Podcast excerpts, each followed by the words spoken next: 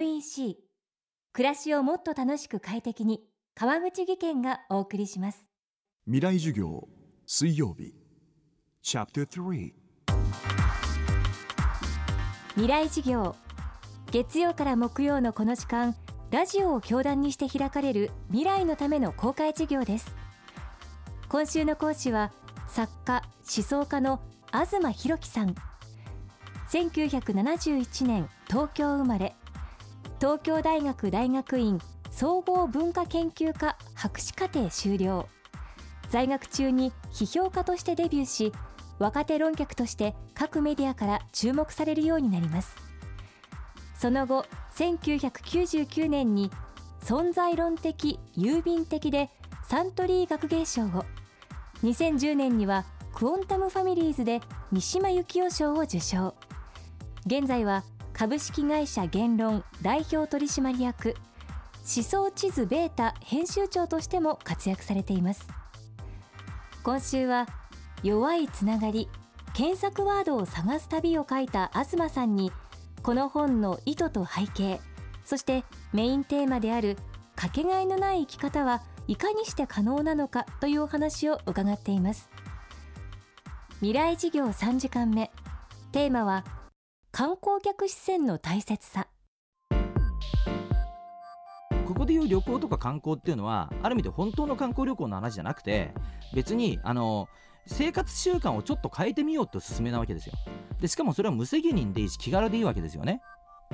から生半可な知識でいいわけですよ。例えば全然知らないあのジャンルがあると初心者向けの入門書なんて読んだってどうせ深いこと分かんないから読まないっていう風にまあなっていくわけだんだん。でもそうじゃないんですよ。ねそれで入門書読んでいいんですよね。新書でいいわけですよ。でそれで生半可な知識でもちょっとなあのそういう別の世界があるんだってことが分かればそれだけで自由ってちょっと増えるわけですよね。でそういう意味で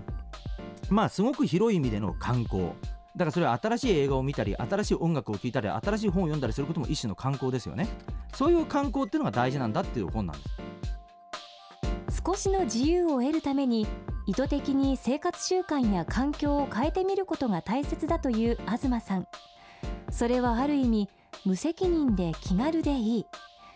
3115に誰もが萎縮したのを見てそう感じたのだそうです。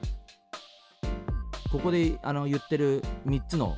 3つに分けるっていうのはその村人と旅人と観光客っていうのを分けてるんですよね。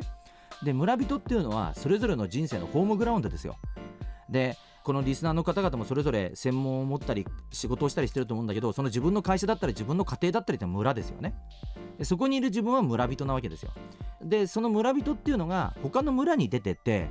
例えば他の会社に行くと他のまあ全然自分の専門領域と違うところに覗きに行くと。で覗きに行った時にあの向こうのルールを分かろうと思ってもそれは分かんないことって多いわけですよね？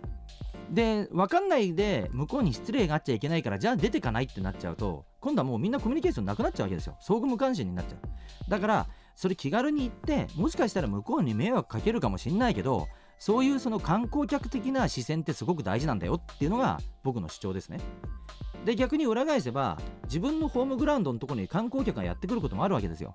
でその観光客がやってきてムカついてもほっとけという話でもあるんですよね。でそうやってお互いあのムカついたり迷惑だなと思いながらも気軽に移動することによって初めて社会ってコミュニケーションがどんどん豊かになっていくんだと。だからそういう観光客的なフットワークの軽さっていうのをさ手に入れなきゃいけないなと。でところがそのしっかり責任取ろうとかしっかり取り組もうと思えば思うほど実は人ってあの体が硬くなって動かなくなるわけですよ。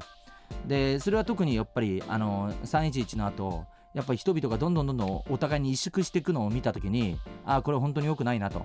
こう無責任でも身軽でも声を上げたり関心を持ったりすることってやっぱとっても大事なんですよね。そうじゃないとみんな忘れてってしまうから。だからまあやっぱり311の後の特に福島の問題についての萎縮する社会状況みたいなものを見る中でやっぱりそういうあの身軽さ観光客的な軽薄さっていうのがむしろ逆に社会にとってとても重要で必要なものなんだと思うようになったって感じですかね。この番組はポッドキャストでも配信中です。バックナンバーもまとめて聞くことができます。アクセスは東京 FM のトップページからどうぞ。未来事業今日は観光客視線の大切さをテーマにお送りしました。明日は人間関係を断ち切る必要性をテーマに東博樹さんの講義をお送りします。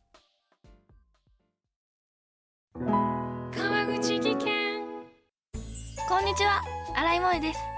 地球にも人にも優しい OK 網戸で気持ちのいい夏を送りましょう。萌えは網戸でエコライフ。川口技研の OK 網戸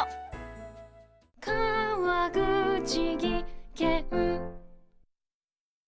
未来授業。この番組はエンパワードバイイノベーション NEC 暮らしをもっと楽しく快適に川口義賢がお送りしました。